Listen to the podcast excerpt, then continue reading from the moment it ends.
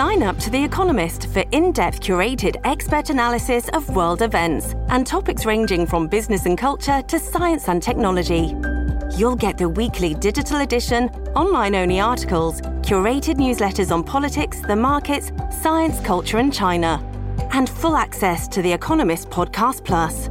The Economist is independent journalism for independent thinking. Go to economist.com and get your first month free. Late last week, uh, the Canadian Mortgage and Housing Corporation uh, put out a report saying that the average uh, home price uh, will not uh, revert back to pre-pandemic levels in 2023. There's a variety of reasons for that. A lot's going on in the real estate industry as well. You hear so many things in the mainstream media, on social media. I thought it was time to catch up uh, with a gentleman who is always very helpful to help us understand the housing market here in the Lower Mainland, especially. Michael Geller is president of the Geller Group. He's an architect, planner, and he's a real estate consultant uh, as well. Michael, thank you for joining us. It's always a pleasure. I hope I am helpful. Well, you are. We keep calling back, so I hope uh, that's a sure sign. That's for sure. But uh, I want to touch base on this um, CMHC report uh, saying that the average house price will not revert back to pre-pandemic levels in 2023.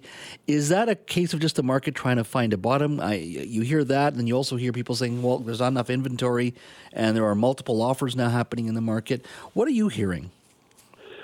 At the uh, beginning of the year, I wrote an article in the Vancouver Sun mm-hmm. on what I thought might happen in the coming year.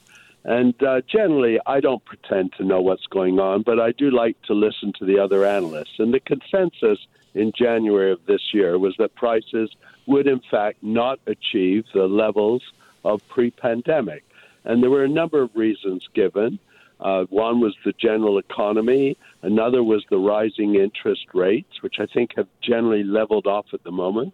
Another was construction costs and the overall economy. So it's no surprise what CMHC is suggesting is happening. It was predicted at the beginning of the year. So is this a case of a market still trying to find a bottom? Like it's almost there, but it's just not sure when that might be. That we may be through the worst of it for the market by the end of this year. Then, I think so. And indeed, I mean, I go to lots of lunches and listen to analysts and people who know much more than I do. And I think the consensus is that the rise in interest rates is going to level off. We're not going to see another one, two, or three percent for the balance of the year, or increase for the balance of the year.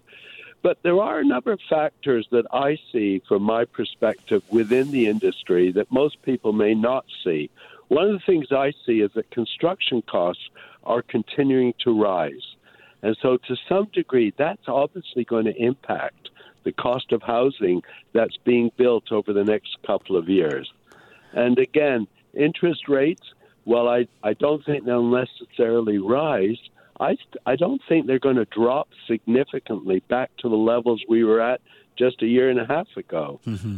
The other thing is municipal fees are rising. The city of Vancouver just announced that it was increasing what they call the community amenity contributions. Jas, many years ago, I bought a site in Kerrisdale for $80 a foot buildable. At the time, that was the highest price anyone had paid, other than for one other site on Georgia Street. Today, the city is charging $115 a foot just for some of its fees if you want to develop on the Cambie corridor. My point being, you add in the higher construction costs, you add in these extra municipal fees, and uh, very quickly you realize house prices cannot drop dramatically, especially new construction and new housing. I guess partially it's also that we're still having difficulty finding labor as well in many cases in, in, in the construction industry. I when when your producer called me uh, to invite me onto the show, I did do a little bit of research and I wrote out some notes and I wrote labor shortage exclamation mark. you know, people are predicting that we're going to try. Canada is predicting we're going to build 400,000 units or homes a year. I worked for CMHC in the 1970s, and I remember in those days we built 230, 240,000 homes a year. And until very recently, that was the most homes we could build.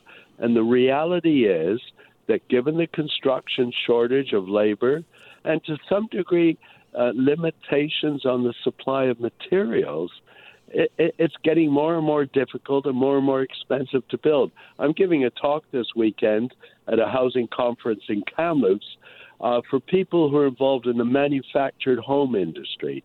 That that's the, if you like, the modular housing, the homes that uh, are built in factories.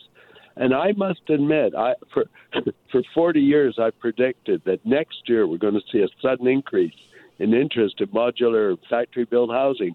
I really believe it might happen, Jas, because there is a, a, shortage of construction labor, and one way to address that is to build homes in factory. Mm-hmm. Well, it is it is an industry um, that I think is ripe for technical techno- technological disruption, um, and I'm I'm with you. I think it we should be building some of these homes in factories, or at least uh, uh, it, it, would speed up the process to a certain degree. I think you're absolutely right, but it, it, we haven't been able to sort of hit that that m- moment where uh, things tip. But hopefully, this may be this may be the moment.